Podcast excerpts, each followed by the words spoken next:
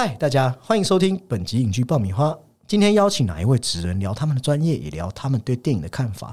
那么本集就来聊能带给角色最棒的一张皮，而这张皮有多逼真，故事就越具说服力。无论肌肉纹理、皮肉分离，还是异形、魔怪、魔神仔，都是他们的业务范畴。也正是特效化妆师啊。那么本期也很高兴能够邀请到这领域中的高手高高手啊，参与并担任过多部知名电影作品以及影集 MV，且拿过金钟奖最佳美术设计，同时本身也还具有演员身份的楚嘉怡老师。楚老师你好，Hello，大家好，各位听众朋友们，大家好，我是楚旭楚嘉怡。对，哎，我这边真的是很很觉得很难得可以找到，这就是国内真的是数一数二的。哎呦，我不敢这么说，但是呢，就是也是做了一段时间这样子，第一段就可以来捧杀，对，来捧杀，来商业互捧这样子。对，不过有多厉害，我刚才刻意不讲，因为想说留给老师你自己来讲，就说过去你在台湾有哪些作品？呃，因为我自己本身是在零八年的时候进入这个产业，那呃之后的作品就是包含这个红衣小女孩，然后还有呃周星驰的美人鱼，然后包含最近的这个谁是被害者咒。然后还有这个逆局相关的一些作品，哇，每个都非常的对，就是一定要呛出来，感觉哇，就是这些大片很厉害。特别是在这一两年内，应该听到咒，大家就哇，对，就是大家每个看到，就是我周边朋友，他他们比那个手势。比手势，他说：“天哪，你真的是恐怖恐怖的来源。”这样，里面女主角李若男身上那个是你们处理的，对，就是那个洞洞的妆，这哇，那当时我看了有密集恐惧症，有对。会发会发毛，对是 我们就是要让观众呈现一种恐惧的状态看这部电影，这样。对啊，对啊，对啊，对啊，真的是非常的逼真。而且我另外还有一个特别有印象啊，就是《红衣小女孩》里面是，那个叫是魔神仔嘛，可以这样称呼。跟笋吧，对，就是呃，从以前开始有个传说，就是在那个山林里面就有个魔神仔，对，就是恐怖的魔神仔，然后会出来吃人这样子。所以我们那部电影就是因为这个主有一点像是要仿台湾的民间习俗的一个鬼片，然后想要再做一个改变，然后把它弄出来，变成大家在电影院看到那个状态这样子。对，你刚才给的那些名单，我相信很多听友一定也很想问一个问题：是美人鱼，你跟星爷有直接合作？有有直接跟星爷合作是什么感觉？哦，嗯，不好说，但是我只能说他 就是一个，对，他是一个呃非常具有想象力的导演，嗯，就是他。呃，我我觉得说他是一个直观性的那个创作者，也就是说，假设他今天可能比较有一些呃新的想法，或者是比较主观的想法，他会立即丢出来。但是他其实没有不好，就是他在合作过程当中，他可以因为他的直觉，然后去创造出一些新的火花来。可能有一些工作人员就会觉得说他需要按部就班条理做事，但是对于我自己也很喜欢这种创作的东西，我就觉得他随时变出来的呃想法都会很好笑、很搞笑这样子。对。很很符合他自己演员生涯的感觉。对，就是直观直观的创作者这样子。但我相信应该就是你说的过程会碰撞出一些火花，是是是是啊，有良心的可能也有不好的，对对，不好的可能就收录在什么会员特别版，对没有没有这个东没西。有没有这个东西，那我们先从第一题来开始。好，我们过去我们会邀请导演、演员来我们节目，我们都会问一个问题，就是说，哎，你入行的初衷，或是说你喜欢这个产业？那同样的，今天我们也想要问这楚老师，你当初是因为什么原因才决定投身这个产业？呃，其实以前呢、就是我自己本身在六岁的时候就很喜欢看这个异形或类型片的这种惊悚电影，然后我对这个题材其实就一直觉一直在埋在我的心里，它就是一个小种子一样。然后是后来直到国中的时候，因为我本身就不是不是很会念书的人，然后我就自己就是哎、东摸西摸，然后有一次因缘际会，在这个学校的校庆园游会，然后就开始碰触到这个人体化妆，因为学校里面要把小就是同学化成一个恐怖的妆嘛，或者是小丑，这个就一定会碰到。所以那个时候拿到了这个材料的时候，就非常好奇，因为我喜欢画画，可是从来没画过画画在人身上。然后后来画上去，就是觉得哎、好像它可以变成一个事业，或没有想到事业啊，就是感觉好像可以呃，这个呃无心插柳柳成应该可以变成那个音的那种感觉这样子，所以我就觉得好，那我呃继续研究。可是后来研究到最后才发现，哎、台湾没有特效化妆这个职业。那我就自自己心里就觉得说，呃，在这个环境里面，如果是没有人开垦的一块地的时候，如果你自己去开垦的话，那你就可以去玩出一个好玩的东西来。所以在零八年那个时候，就正式的跟呃一个爱好的算是创作者，然后就一起去玩这个东西。然后呃，后来为什么要做这件事情是？当然前面是因为很好玩去做，可是到了后面，就会发现说，哎，好像台湾的影视在戏剧视觉这块，好像可以去玩一点更有趣的东西，好像可以带给观众有更不一样的思维。可能以前的题材都会比较在这种家庭剧啦、亲情剧的上面，可是，在做这个类型片的创作的时候，觉得哎，好像可以玩出不一样的火花。嗯，对，所以后来就跟一票喜欢的导演就觉得，好，我们去去试去做这样子，对，就想要带出新的视觉。特别是本来台湾如果没有的东西，如果投身去做，真的开疆辟土就是属于你的东西。就是算是他们呃，他们就是一批先锋了。对对对，其实台湾以前本来有，但是后来他们好像都跑到国外去了。这样子，对对对，不过朱老师也是无心插柳，呃，无心插柳插出一座金钟来了。呃 对，也非常的。那其实提到这个特效化妆，很多人脑海中第一个浮现就是在人脸上化妆、涂涂抹抹的一些，但是实际上我们知道这个这个职业涵盖的范围肯定更广了。哎对对对包含要改变人的形体啊，或者在把东西加在人脸上啊，或是说一些甚至雕塑翻模，可能都是属于你们的。但是用一个外行人角度，就会分不清楚我一般化妆师、特效化妆师。对那所以这边想要请教一下老师，很好奇问一下你们大致上的工作内容，呃，就给你来详细介绍，一定讲的比我们还要清楚。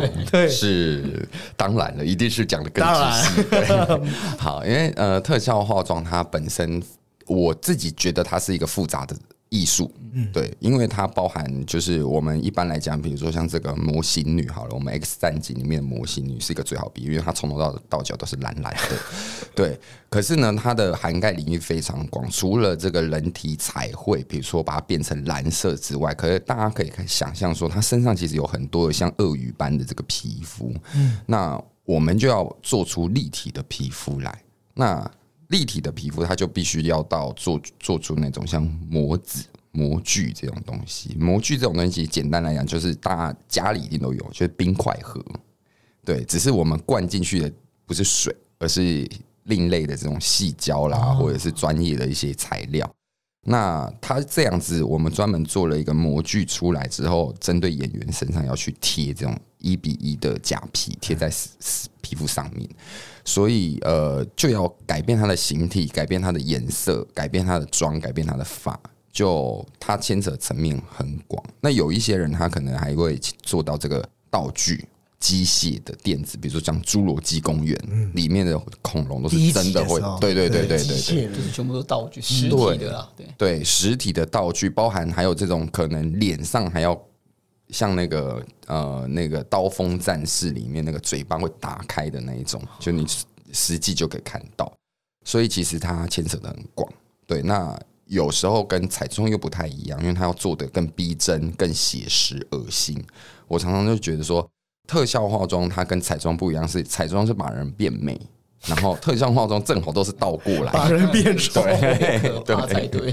对，那老师，你可以把人变美吗？其实对我来讲是有压力的。对那听起来其实好像这个过程是蛮费工费时的。那想请问老师，就是呃，最久其实有花大概有花过多长时间完成一个作品？我们画红衣小女孩那个妆的时候，其实是我有史以来画过最久的妆。对，因为她的那个小朋友啊，是从发丝一直到脚趾头，全部都要上妆，就是头发要做质感啊，然后身体要做那个破碎的状态。我们这样一个妆完成，是那个时候是六个小时的时间那。小朋友会觉得不舒服吗？呃，我们要一直安慰他，啊对，要当他心灵导师这样子。那个粘在身上是什么感觉啊？它就很像你，你有没有用过白胶涂在手上？紧紧啊，的，我我懂我哦懂，对好像或面膜，就是面膜敷在脸上的时候，就有一块东西在脸上有一点。点咬住的感觉。对对对，像那种真空感觉吸住那样。那这样子涂在脸上会有影响到演员做表情吗？呃，以前会，但是现在其实材料进步的很好，就是它很跟真人皮肤超级像，就是它贴到演员皮肤上面是基本上是没感觉。现在已经材料进步到这种程度，这样子。而且有些演员哦，他们很很很妙，是卸妆的时候他们忘记卸妆，就直接脸，他就觉得说，哎、我脸上没有贴东西啊，他们就直接跑出现片场这样。对我们还叫大家快回来，对会吓到人？对。然后我打岔问一题，嗯我之前有听说过，听说连一颗假光头的制作对初学者来说都要花到四五个小时，是不哎，夸张的？是真的，是是？对，就是像光头这种东西啊，假头，因为它要跟呃，比如说我们不可能真的把演员的头发剃掉，嗯我们一定要在他头上覆盖一个假皮。可是那个假皮的最难就是它跟假皮跟真的皮肤要做一个融合，要看不出来那条缝隙的时候是最花时间的。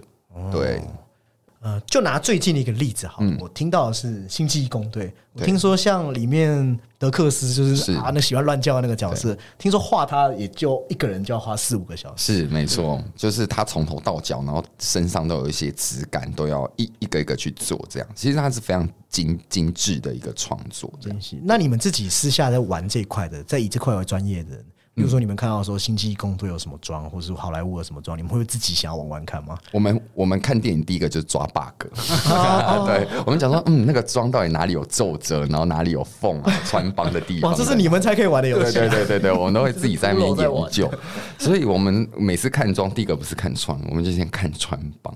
对，大电影会穿帮吗？常常穿帮，对不对？其实我跟你说，老实说，以我们自己专业在看，一样是会穿帮的。对，甚至有一些穿帮的蛮严重，蛮严重。但是其实那个观众是看不出来，因为当下那种可能都是闪个一两秒啊，这种对，所以氛围到就好，这样。那你自己有没有看完？例如说像漫威或是 DC，甚至是其他商业电影，你觉得那个妆是你你你觉得最帅最帅就是这个了？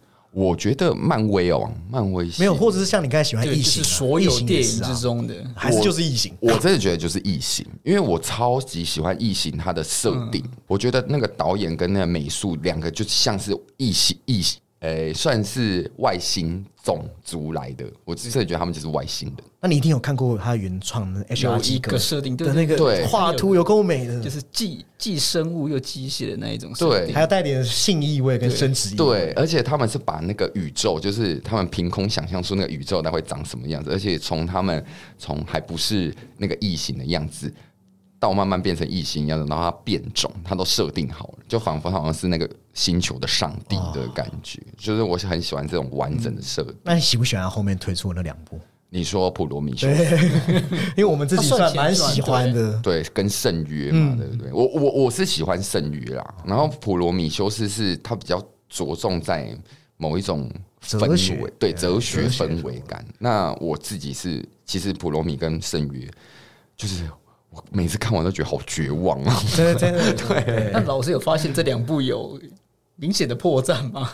呃，它 bug 蛮多，但我会想到，因为我是很喜欢这个创作选择性失忆，选择性失忆。对，那当然我们这样听下来，感觉你肯定非常喜欢恐怖片，但这只是我们的猜测啊。你自己有特别擅长的效果或者是喜欢的主题吗？我我自己还是蛮喜欢这种，我最想做、最想做的是还是这种科幻片的主题。但是我自己工作最常做的都是鬼片跟血腥的东西，像这种呃之前的那种呃咒啊这一类的，跟被害者谁是被害者这种就是推理剧，比如说要开膛破肚啦、尸体这一块。会比较多，但我自己还是比较喜欢科幻，因为科幻很多题材你可以发挥，你可以去想象说啊，这个外星人的脖子会长怎样啦，这种的。所以你自己观影品味也是偏科幻。对科幻我基本上都会看。哇，对，那感觉我们应该蛮有话聊的。是，我们都是外星人。那我再问一个比较猎奇的问题：好，你有比较喜欢哪一种尸体的商法，或是溶尸啊、毁容呢？嗯，我喜欢的是偏血腥的焦尸啊，烧焦的尸体。哦，你是说在对断面上有一点就是焦焦的？对，因为我自己的创作都是比较偏这种呃颜色比较重的，或者是这种呃这种效果比较强烈，然后烧焦的尸体它是比较能够呈现出恶心，然后黑色很重嘛，然后包含手上会有一些可能烧焦的血迹，这种我自己就很喜欢。会为了要烧焦的效果，真的是用火吗？不会啦，因为我看老师呃，您之前有说到，就是为就是为了取材，好像有上过暗网，去看过一些尸块。对，没错。我那个时候因为也是要拍一部纪录片，对，然后他后来没上了，因为他也是要跑影展的。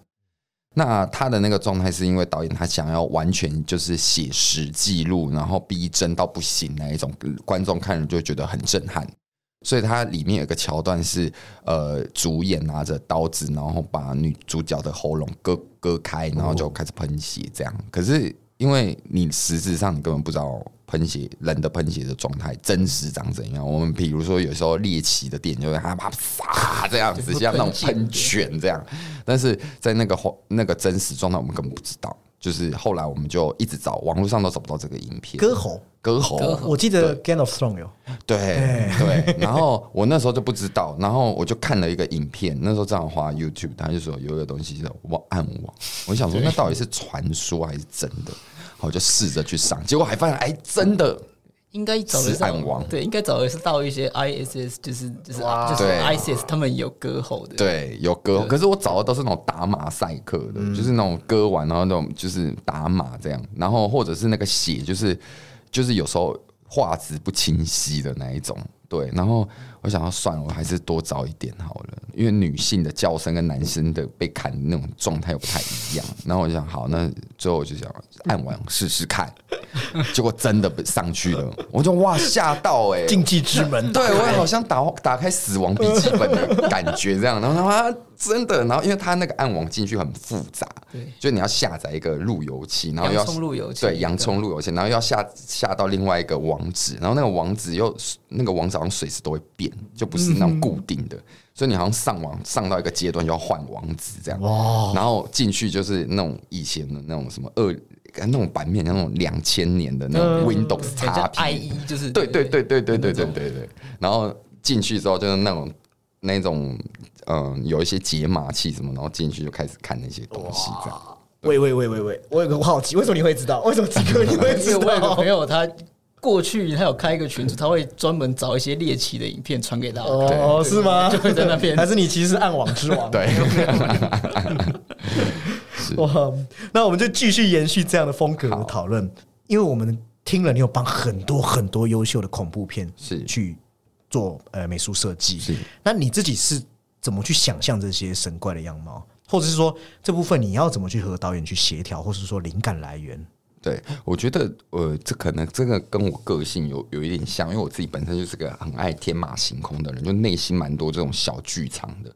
比如说，有时候我自己接到一部导演来的电影，他大概跟我讲了他的想法跟故事之后，可能脑筋里面就会一直去冒出一些画面来，然后会帮助我自己，就是呃，在创作上面的时候，可以去把它写实化。比如说，他告诉我说三只小猪被狼吃掉，就光这一个字，我马上就会有一些对，就是会有一些血腥的画面这样。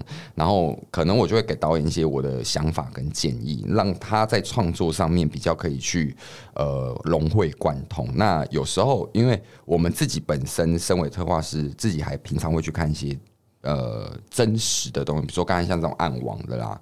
那奇幻的，我们可能会去看这种什么海海里海呃什么马里亚纳海沟啊，然后或者是各个星球这种，就是有点像这种科学家收集各个资讯这样。那这些都会是我自己创作的养分，因为我在网络上就很喜欢乱看这些东西，帮助我自己。就是有时候导演他接到个本的时候，会给他一些建议或想法这样子。对，会去翻什么台湾灵异。哎，也会也会，就是这种恐怖、填调、猎奇的这种，所以平常我每每一事都在做这种，就是很奇怪的填调，这样。对，邱老师一直就是听众没有看到，他一直带着亲切的笑容，然后讲出很奇怪的东西。对，其实我也是个外星人。哈哈，等下你们出去就准准备好了哈。不说我们以为是坏掉。对，惊声惊笑。因为听说连红衣小女孩都是从什么灵异节目的时候在讨论。对，那个时候是玫瑰之夜。对对。然后那个试出来的那个就是有三路，有一个看起来很像小女孩的阿桑走在后面这样子。对，果然有研究。对 对，随便考随便答。对。对，那这些你做的灵异类的作品，也不要说灵异类啦，呃，或是说这些鬼怪，嗯，你自己有哪一个是你最满意的？我最满意的其实还是咒。哦，咒对，因为呃，咒它有一种，其实你在电影里面看到它，呃，它这些鬼出现都并不是一些具象的鬼，我觉得它有一种这种影片，是我把我的妆。做这些洞洞的效果，然后。引发观众去联想那个鬼到底长什么样子，然后埋在你的心里。我觉得那个是比较有趣的，就是直接是我的妆导演给我的一些想法，然后做做了这个妆，然后最后跟观众的心理是互动。这还真的会互动，对，就是你会起鸡皮疙瘩，因为大家联想到之后，到自己心里的最可怕的东西又是不太一样的。对，因为很少有电影被刷负评，是因为我觉得被诅咒，所以我要刷个负评。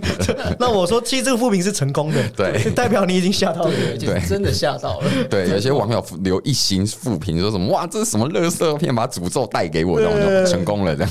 对，你会不会自己？我们常常讲的嘛，人吓人，吓死人。夜深人静，哇，自己就因为太会幻想，自己吓一下，觉得还真的蛮恐怖的。也呃，以前会，但是哦，我最常做梦是梦到被活尸追。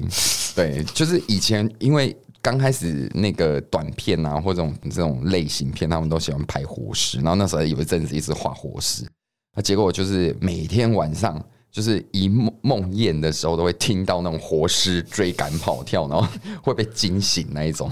对，所以呃，鬼是没有，但是活尸蛮多的这样。但我觉得老师你应该特别大胆的。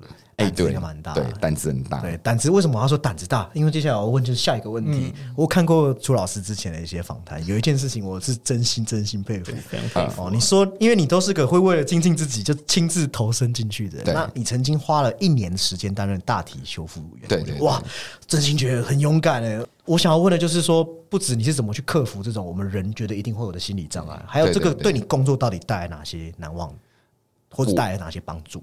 我觉得这个大体化妆师这件或大体修复这件事情，对我来讲，其实它不是不是只是在工作的精进而已，它蛮大是在一个呃，我对人生有不一样的看见。对，其实这这也是为什么我会持续做的原因，因为，哎，我们在大体修复的过程，其实我第一次接到的时候是非常害怕的，因为那种害怕不是说哦，我看到恐怖的东西是害怕，是来自于这个呃现场家属的给的压力，然后跟现场你看到那个呃状态的震惊度，这个东西是我觉得。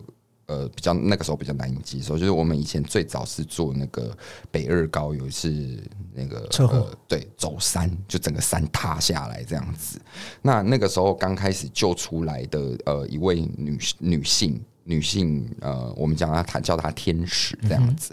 那那个时候就是呃家属来的时候有跟我们提到她的状态，只是说我们不了解说那个状态到底长什么样。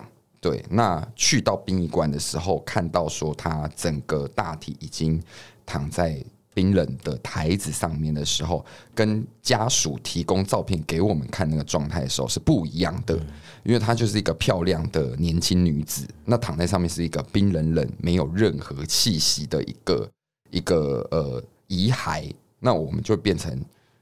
我我会觉得，就是生命怎么会这样？可是那个时候的 shock 是这样，那我们就有个使命感，会觉得说，我们必须要把这个呃案件，把它想尽办法处理好，即便压力再大，因为你看到的是那个时候家属给你的某一种希望，他想看到他美美上路，对女儿最后一面是美美上路的状态，所以我觉得到现在为止，因为其实我们都还是有在做这件事。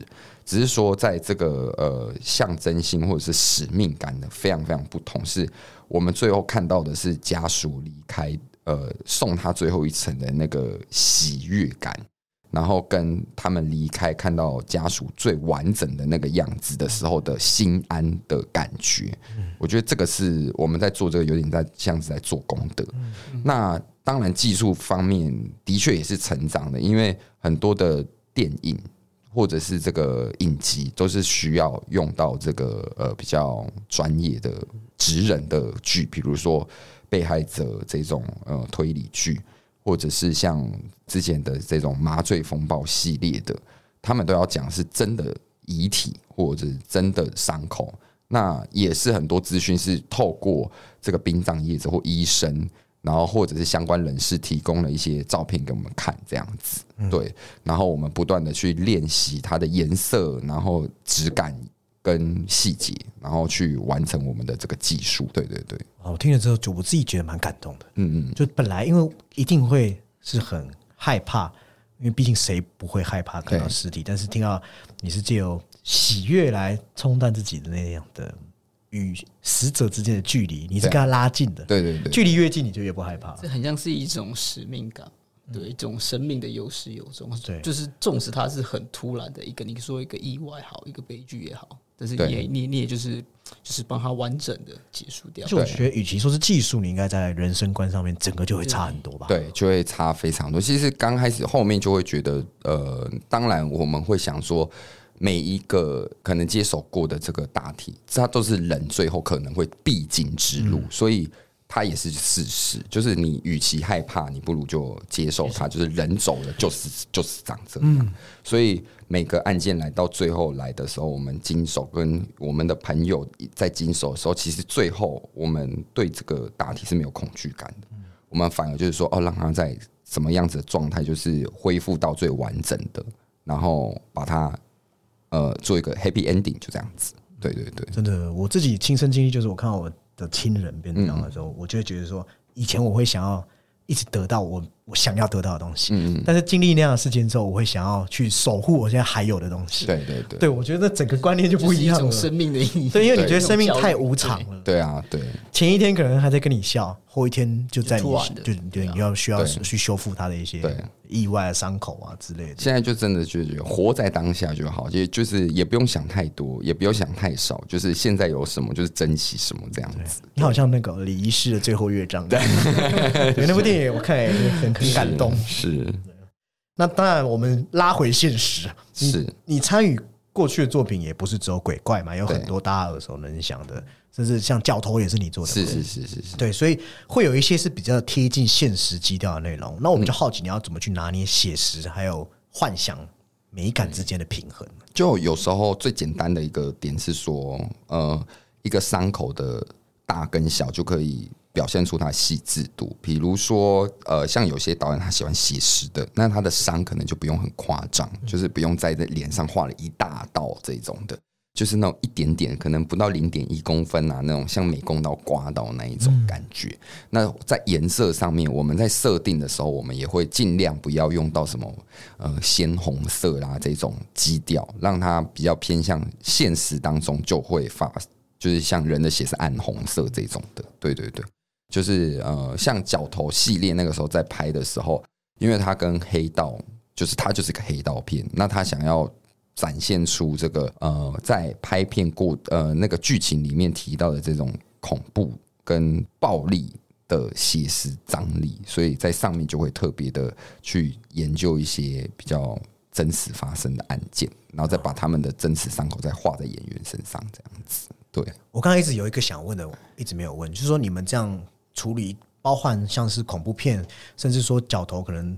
诶，演黑道会有一批人都有伤口，或者一群鬼怪。你们这样是像你是现在是做特效化妆指导嘛？对。那下面再做特效化妆，大概整个团队大概多少人？我们会依照每个案子大小不一样，那最多大概是会到二十八个人。哦，那很多。对，很多，因为。那个可能像角头，他角头二，他有一场戏，大概就上百个人，他真的找来了上百个就是兄弟来这样子 当那个灵演。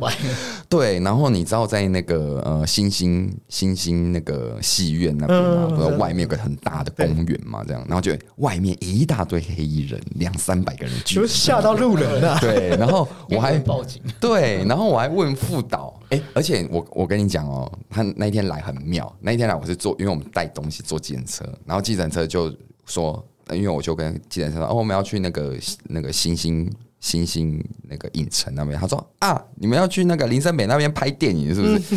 已经整个台北市所有一半的计程车都知道那边在拍脚头，对，而且他们还知道那叫脚头这样子。然后我那个时候因为人太多，我还问副导，我还说你确定每个人都要画吗？然后他说对，就是两三百人全部都要化。那时候就出动大概二十多位的化妆师，然后就帮忙在现场就是脸部补伤啊、红红这种，对，然后还有一些身上流血这样子。应该都要好几个小时起跳。我们光那次画就从下午的一点一直画画画到晚上的七八点，然后开始拍这样，因为那一天那一场是夜戏，这是大工程欸对，所以以后大家看到电影好看的时候，也记得要注意幕后这群，人。可是也是因为他们注意细节，才不会被可能被他们的同业抓 bug 之类的。对对对对对对对，真的，或是电影真的拍的不好看的时候，你也要看那个妆，他们也画的 画的是好的，你知道吗？像我会去纠正别人，也怕人人家也会来纠正我这样子。对，这真的是幕后英雄，幕后功臣。对，因为其实特殊化妆，其实在一般观众可能相对比较不容易注意到。那想请问，就是呃，请问老师过去有没有就是参考过一些作品，或是说这种国内外有一些大师级的人物可以介绍给观众？哦，像我自己很喜欢 Steve Wang，他以前他叫王孙杰，然后他本来也是台湾的华裔的一个特效化妆师，可是他在六岁之后他就飞到国外去，然后飞到美国去。那他做的作品哦，有包含这个呃这个地狱怪客。啊，然后还有呃那个水底情深，都是羊 d e t o r o 的作品。对，嘿，对，就是还有相关的，就是这这种，你只要在电影上，好莱坞电影上面，基本上都会看到他的作品。对，那他很厉害，是因为他从这个角色设设定，然后跟人物的这个创作的，比如说他身上贴的这种假皮，他不是只是单独就是贴一点，他可能是整个就把人从头到脚变成一只怪物这样子。对，然后我我自己很喜欢它的原因，是因为它在呃，不管是颜色用的基调，很有它自己的味道。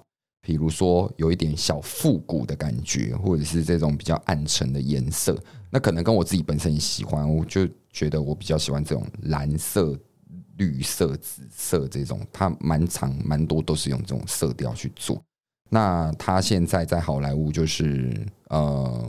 基本上有蛮多，有一半的电影都是他参与的。这样，我猜你应该也很喜欢 d e t o r o 吧？就因为你既然对对对对对对对风对，对他的风格也是。因为听你形容，你就是喜欢像水底情深那个对对那一只，或是对杨南迷宫。杨南的迷宫那一只这样子。对，但是，一般国外在特效化妆的产业有分，像特效化妆师，还有做翻模特效。那台湾有？道具的部分，对这有分吗？像国外他们呃在做特效化妆这一块，它其实是把特效化妆归类在特效的这个领域。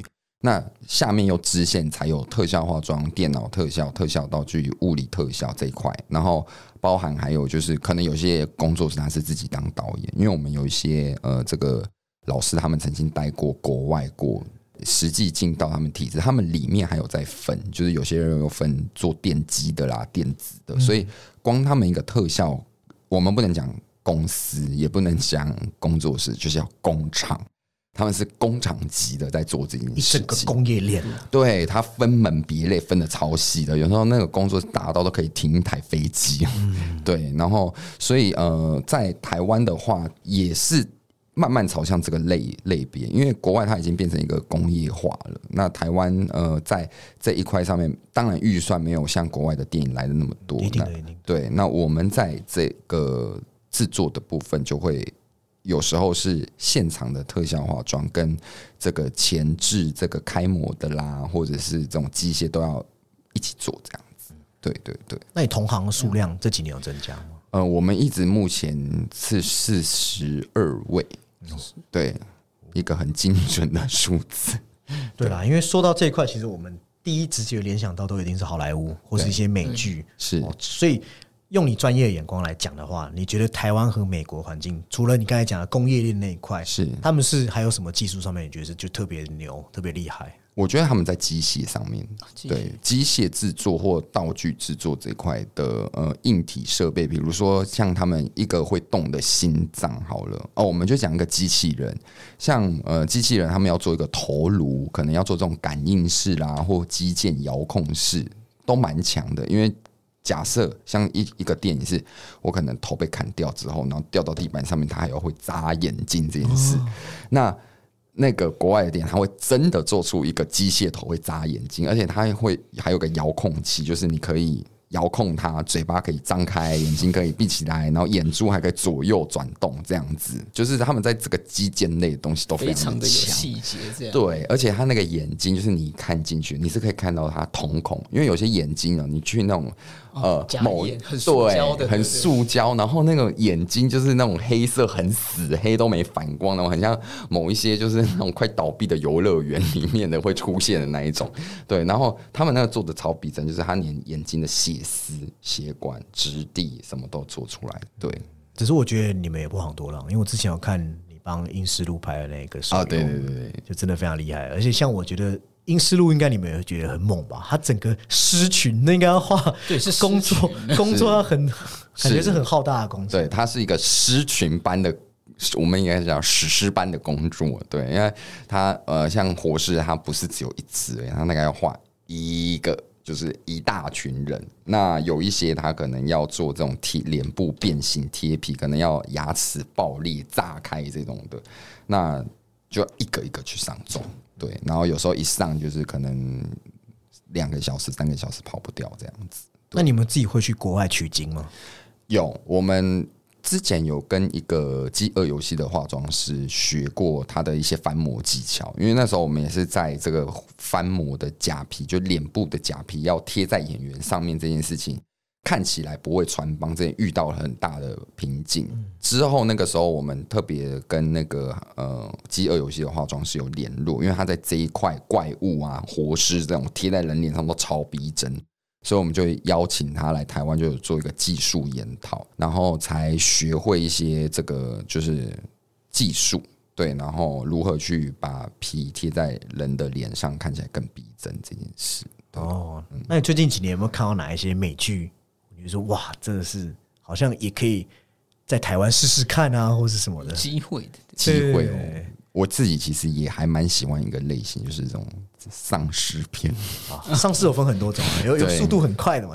我喜欢速度快的，对对，末日之战这种。对，末日之战。呃，最最近那个 HBO 的那个呃，最后生还者，我很喜欢。对，他他就是有快的，也有慢的这样子。然后，而且，但我觉得他创意很好，就是他不是呃用以往的这种，只是变成丧尸骷髅头这种，他是用那种长得很像呃很漂亮的这个霉菌。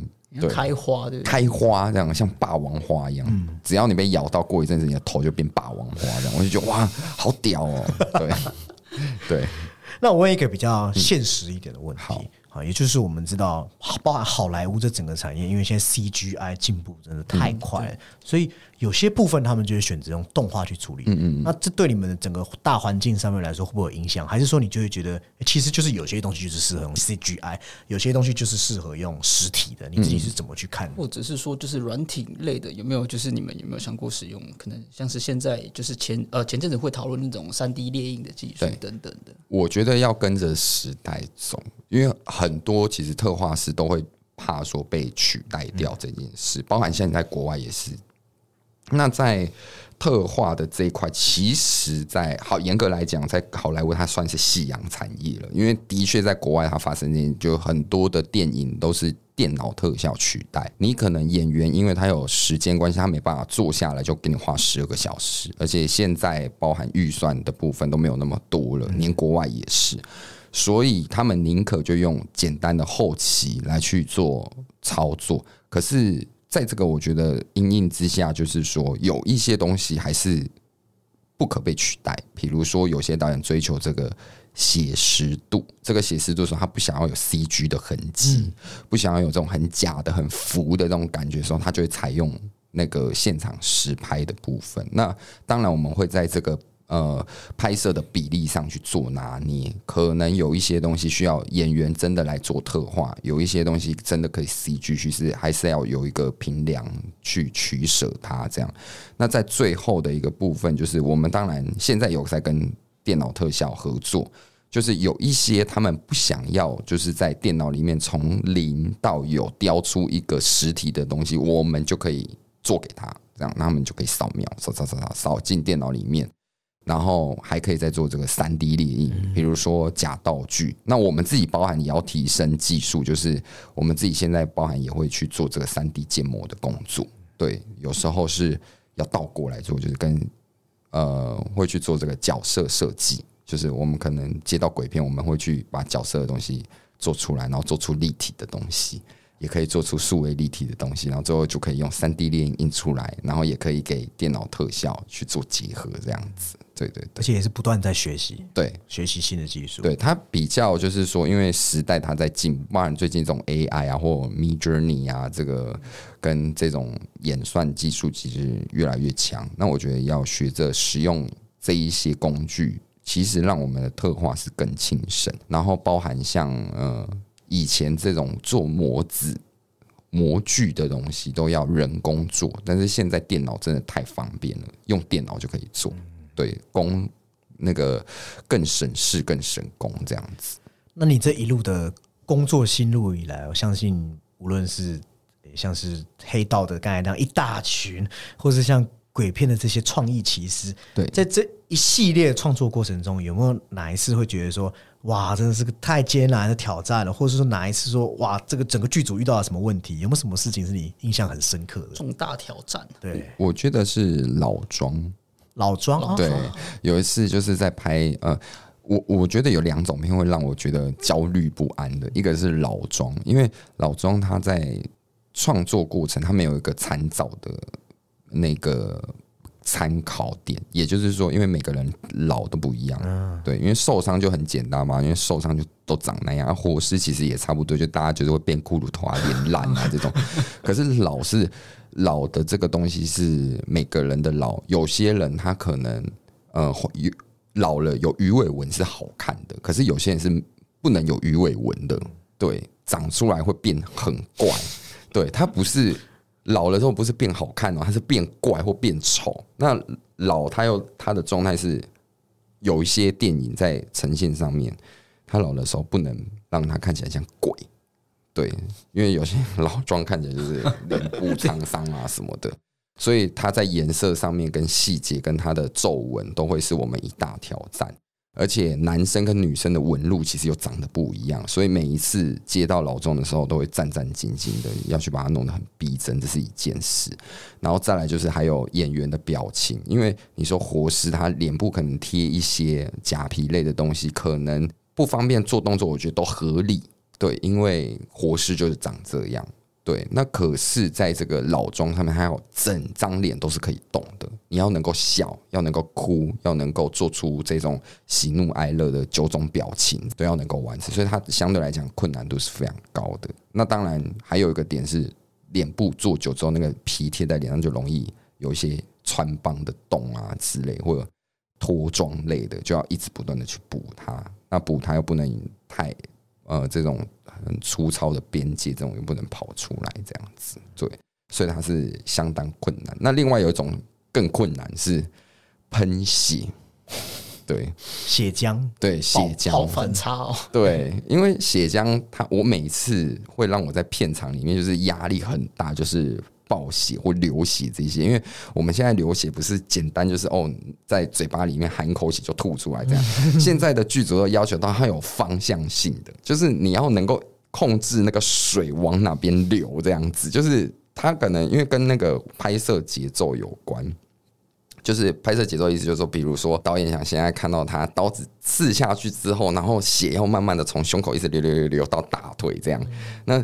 它的那个机位在移动的时候，你就要控制它的那个速率、血量，然后让它不能动。然后只要一个超过，它就全部重来。然后演员又要重新脱穿脱穿新的衣服啊，什么恢复到他没有流血的状态。其实每一次拍喷血，我都快 心脏都会跳得很快，这样。这样一次重拍是不是就要要搞个二三十分钟？对，因为每一次只要失误，就要再花二十分钟时间再来，然后制片先生呢就会跑到旁边，就是看你，他说。楚老师，你大概还需要多久时间？然后就哇，压力好大。楚老师，我们再给你十分钟可以吗？这样，然后导演就会转过来，在默默默的看我，这样，就压力很大。哇，还真的是对，很多双眼睛这样子。对对对对，整个成败都在你身上。对对。那楚老师有没有遇过，就是给演员？画完，这演员说：“哎，我怎么长这样？”哦，蛮多的，真的假的？大家就是第一个画完，就是哇，就是吓到这样，就直接尖叫这样，蛮多的。然后还有那种就是呃，化老妆也是画完，就他们因为化妆很长时间，他们在睡觉，然后睡觉起来一起来看到镜子，哇，怎么一个老人呐，一个老头这样？然后说有些人说：“天哪，我妈都认认不出来这样。”对，也是一种工作的乐趣。那还有一个问题是，我因为我们刚才前面有问过，就是说刚才是问恐怖片，如果所有类型的作品，所有你自己最满意是哪一部？所有类型我最满意的是，其实医疗片我也是蛮满意的，伤口的处理，伤口处理，因为呃，我觉得它在特效化妆里面，它最能帮助这个特效化妆变成就是更细致，因为医疗剧的部分就是你不能自己天马行空，你要按照比如说这个医疗的。机制，比如说像拍这种开刀手术，那你切开的那种质地质感，然后到他真的把肚皮掀开，看到那个里面的内脏的时候，其实那个都要完全写实。嗯，对，那自己就很有成就感，因为你把这个质地做出来的时候，连医生都会赞不绝口，就觉得哦，有做到了一个蛮满意的作品。这样，而且我觉得像你们这些特效化妆，除了你刚才讲啊，你有有了自己的一种使命感去。继续去做大体修复这件事情，而且我去看你们私下也会肩负你们所谓的大荧幕之外的一些社会责任。你们好像有跟一些医院啊，对，做一些模拟的合作嘛？对对对对对，这方面应该也是你现在都还有在做吗？对，目呃目前我觉得除了修复这块，就是呃我们有时候像之前八仙城堡过后，医院很多都会重视模拟病人。对，有时候他会找很多的特化师，会进医院里面去帮一些呃，这个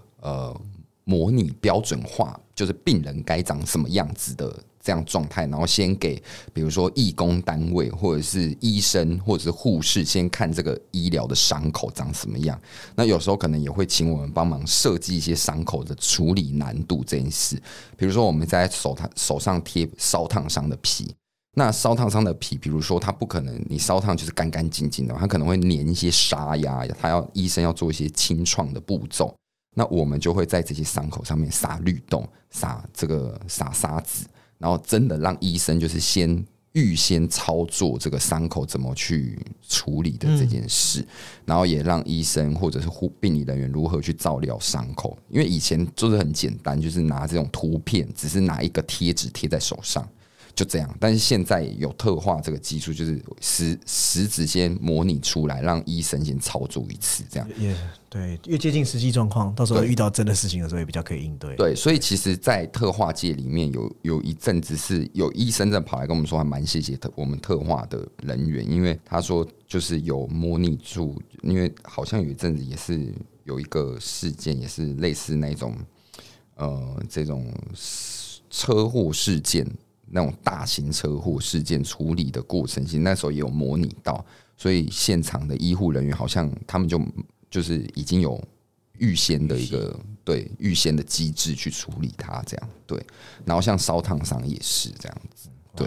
这楚老师真的不只是对戏剧有贡献，这在社会上面也有贡献，就是可以能帮就帮这样。而且楚老师还有另外一个身份，就是演员，演员身份。我一直很好奇，你怎么去拿捏演员和你自己本身这项工作之间的平衡？我自己觉得啦，我个人的断定，我觉得说他是呃一样，都是在创作，只是用不同的方式去创作而已。讲好听一点，我觉得这都是艺术。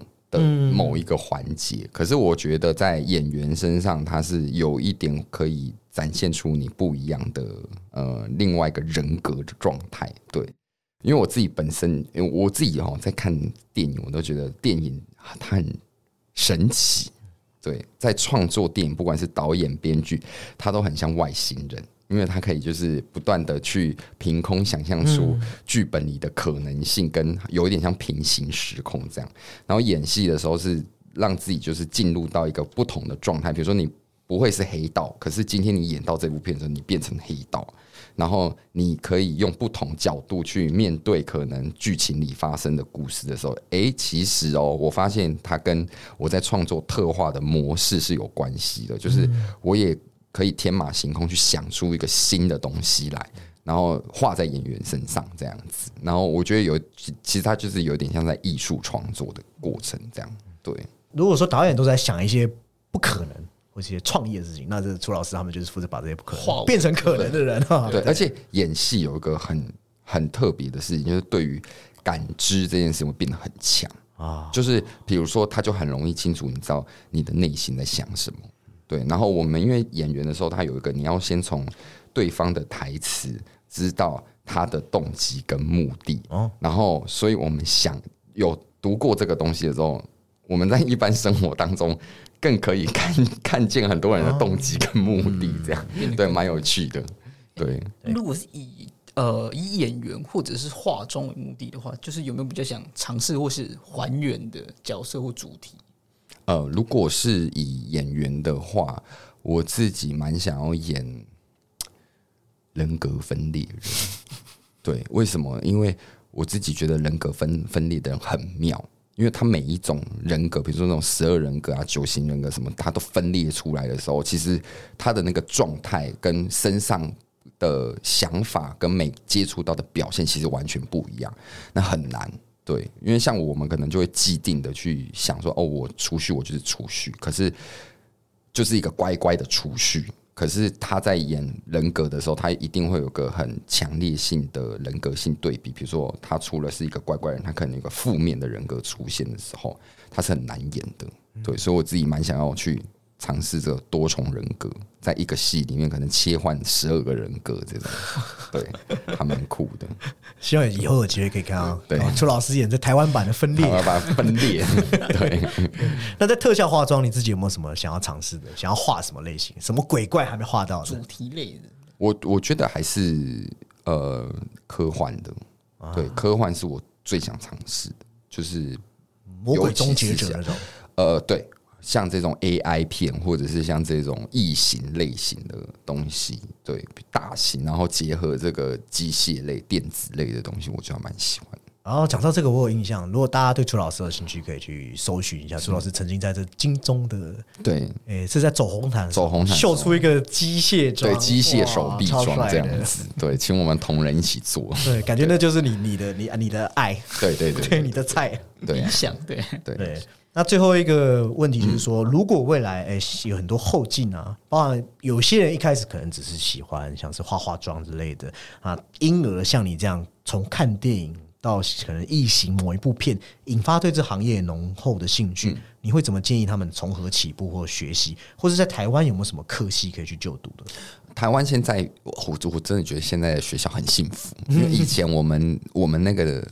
零八年的时候根本没有学校在做特化，对，现在有很多的美妆科系，它里面都有加一个特化的课程，对，然后包含现在有有一些电影学校，比如说像这种世新啊、广电这种都有在加这种选修课，其实我觉得非常的非常的好。那进入这个行业，我觉得它有个最重要的目的，第一个啊，当然你不不要怕写信，然后第二个就是它一定要。能够天马行空去想很多新的东西，就是特效化妆师最怕一件事，就不去想，对，不敢想，他就会表现，就会让你的创作被局限。因为既然都要找特化来现场，他的妆一定是特别的，就不会只是普通的一般妆而已。所以我觉得特效化妆师他最怕，就是也是致命点，就是不敢去。想创作这个东西，那再来平时就要去看这种。恐怖片啊，鬼片啊，惊悚片啊，什么片都不能不能，连这一关都过不了的，对，不要给我当特化。对，但是我我觉得，我觉得会学特化的人都有点病态，都 有点倾向，因为他们最后其实我都发现，我因为像我来选修我的课程的人啊，我都会去问他们说：“你们怕看血腥的？因为我要放 PPT 给他们怕。”所有人都是那种虎视眈眈，然后说要要对，然后就是不会，我们都不怕这样子。然后大家都在看看那种血腥的照片，我就觉得哇，这些人好变态。对，一个教室都比你还怪的感觉。对对对对对，所有人好像着了魔一样这样子，所以我觉得还不错。至少喜欢特化人就比较不是一，就是不是一般人，我自己这样觉得。那你们这行业应该也很吃重要大量练习吧？对，然后主要还有，因为它我我们刚才提前面提到，它是个非常精致的艺术，所以每天要不断的练习。像我们以前光一个伤口，就是一天要练个一百次，哇，对，然后才会把颜色练得像。然后当然再来就是说，这个模具可能要学一些化学的东西，就要去了解它，这样对。那我问一个很实际的问题，好不好？会不会有什么职业伤害？哦，会，就是譬如说，如果以在看看剧的职业上还有啦，就是你可能看到看到恐怖的东西都不会害怕了，对 对，娱乐的东西都没有。但是以在做工也会有一些职业上，因为我们可能会接触到一些有毒的东西，对，或是长时间维持一个姿势，什么腰椎可能也会酸痛，会就是完全我们像雕塑啊，或者是这种化妆都是长时间坐着。然后弯腰，不然就半蹲这种，或蹲着，然后小腿都很很容易静脉曲张这种，对，跟老师一样，跟老师是是是，算是一种职业伤害。你知道为什么会知道吗？因为我姐是做刺青师。哦，那她跟我说她的腰啊，对她刺青是更累呢，坐在那边也是四五个钟头，那边刺，长期固定真的都很伤害，对，这是我们一一大的麻烦这样子。对，那今天其实也很谢谢朱老师来这边。那这边还是要请朱老师，哎，你有什么想要跟听友说？哎，从哪里可以 follow 你，或是说想要追踪你什么，或者是说你最近有什么计划，希望大别大家去特别关注的？好的，如果呃大家就是非常喜欢特效化妆，或者是喜欢我本人呢，可以加我的 Instagram。我的 Instagram 是你打储存的储，旭日东升的旭，不要讲旭日东升的旭，你不知道怎么写哦，就是 呃左边是一个九哦。然后右边是一个日，那个叫旭，这样子就可以找到我的 Instagram。那还有我的另外一个，如果你非常喜欢我的特效化妆，那你可以打 True Effect，T R U E E F F E C T，嗯，就会找到我的特化作品，就有两个两个 IG。然后我在呃明年的时候，其实有一部电影也会上映，对，然后也是有关于这个恐怖宗教类型的片，就到时候大家可以就是。好好关注一下，就是有也有也有演，然后也有做特化这样子。等节目一关掉，我就问你片名。好，OK，没问题。听众听众很生气。是，不过真的是讲实在话，你看我们看一部恐怖片，往往只是会觉得说，哎，多恐怖啊，好不好看啊？那大家也真的不要忘记，这些魔怪的皮背后就是有这些老师，真的是一步一脚印，是哦，一笔一画。呈现给观众，呈现给观众，耗时又耗工，真的对。但当然，在 follow 特效化妆的同时，也不要忘记我们的节目，不要忘记我们两个。对，如果你也喜欢我们的节目，也可以到 Apple Podcast 或是 Spotify 帮我们留下五星评论。那五星，没错，朱老师都帮我们对要了。对，那就记得动动手指。好，好，叮叮叮叮叮叮叮。那我们本期的讨论就这边告一段落，拜拜，好，拜拜。